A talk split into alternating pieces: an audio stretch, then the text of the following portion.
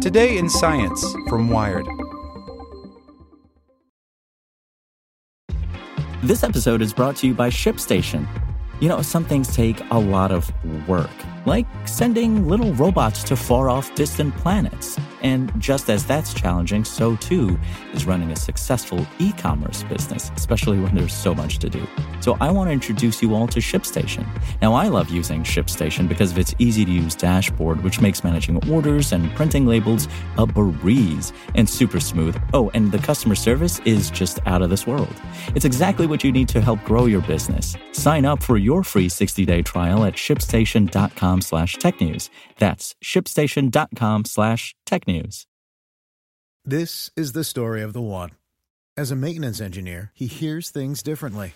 To the untrained ear, everything on his shop floor might sound fine, but he can hear gears grinding or a belt slipping. So he steps in to fix the problem at hand before it gets out of hand. And he knows Grainger's got the right product he needs to get the job done, which is music to his ears. Call, clickgrainger.com, or just stop by. Grainger, for the ones who get it done. Jeff Bezos is joining the big boys of commercial spaceflight. His company, Blue Origin, announced Monday that it will build a rocket called a New Glenn that is capable of putting payloads into orbit. The New Glenn, which Blue Origin has spent four years developing, is an ambitious leap for a company that paints turtles on its reusable rockets. Because slow is smooth and smooth is fast.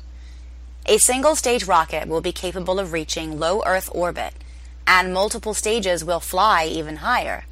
That's a big advancement over its new Shepard, which barely skims the edge of space. And, compared to the Falcon 9, SpaceX's workhorse rocket, the taller, thicker New Glenn boasts more than twice the thrust at liftoff.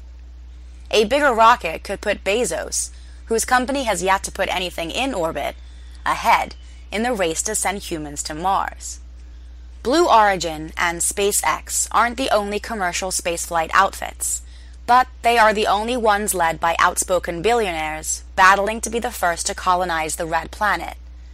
That mission won't embark on a single launch capsule.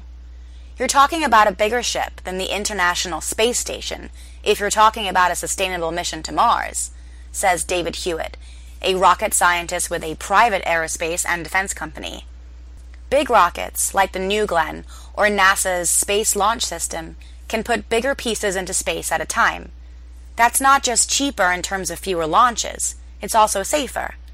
That means less things to dock together in space, less failure modes, more efficient, more reliable, says Hewitt. Now, New Glenn will have less thrust than Falcon Heavy, which essentially straps three Falcon 9s together, but New Glenn's girth may provide a competitive advantage. Bezos might be self financing Blue Origin, but he eventually wants to turn a profit, and customers are going to choose a company that gets their payload into space cheaply and safely. And economy is all about cheating physics. Wide rockets save on fuel because of something called the root cube law. Basically, this is the relation between the diameter of a tank versus the required wall thickness to support its weight combined with flight loads and payload weight, says Hewitt.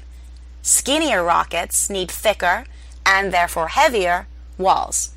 A bigger rocket can take up a heavier payload with a more weight efficient rocket. Bigger can be easier to land as well. Blue Origin made headlines in November when it landed its new Shepard after sending it to the edge of space. The company aims to land the New Glenn as well, which is key for any company trying to dramatically cut the cost of reaching space. If Blue Origin plans to land on a floating barge, which is likely, given the company and SpaceX are engaged in a patent war over barge landings, it has one hell of an engineering challenge. But even though, at 270 feet, the New Glenn is much taller than a Falcon 9, the Blue Origin rocket is also much fatter. In terms of aspect ratio, this means it will be easier to control as it comes down. That doesn't really help once it's on the barge, though. Blue Origin will still have to tow the floating skyscraper back to port without it capsizing. So, back to safety. Compared to SpaceX's base jump approach to rocket launches and landings, Blue Origin is practically a bubble boy. Besides the rapid, unplanned disassembly, read explosion, of a test rocket in 2011, the company hasn't seen any notable failures. If ongoing investigations into SpaceX's recent Falcon 9 mishap find the company's move fast and break stuff philosophy destroyed a multi million dollar satellite, then customers probably will be willing to pay a bit more for a rocket company that wears knee and elbow pads with pride. In with the new Glenn announcement, Bezos teased another rocket called the New Armstrong. That's a cute naming convention. Alan Shepard was first American in space. John Glenn was first American to orbit the Earth. And Neil Armstrong was, of course, the first American to inspire a Michael Jackson dance move. This article posted by Nick Stockton. This is the story of the one. As head of maintenance at a concert hall, he knows the show must always go on. That's why he works behind the scenes, ensuring every light is working, the HVAC is humming, and his facility shines. With Grainger's supplies and solutions for every challenge he faces, plus 24 7 customer support, his venue never misses a beat. Call quickgrainger.com or just stop by. Grainger, for the ones who get it done.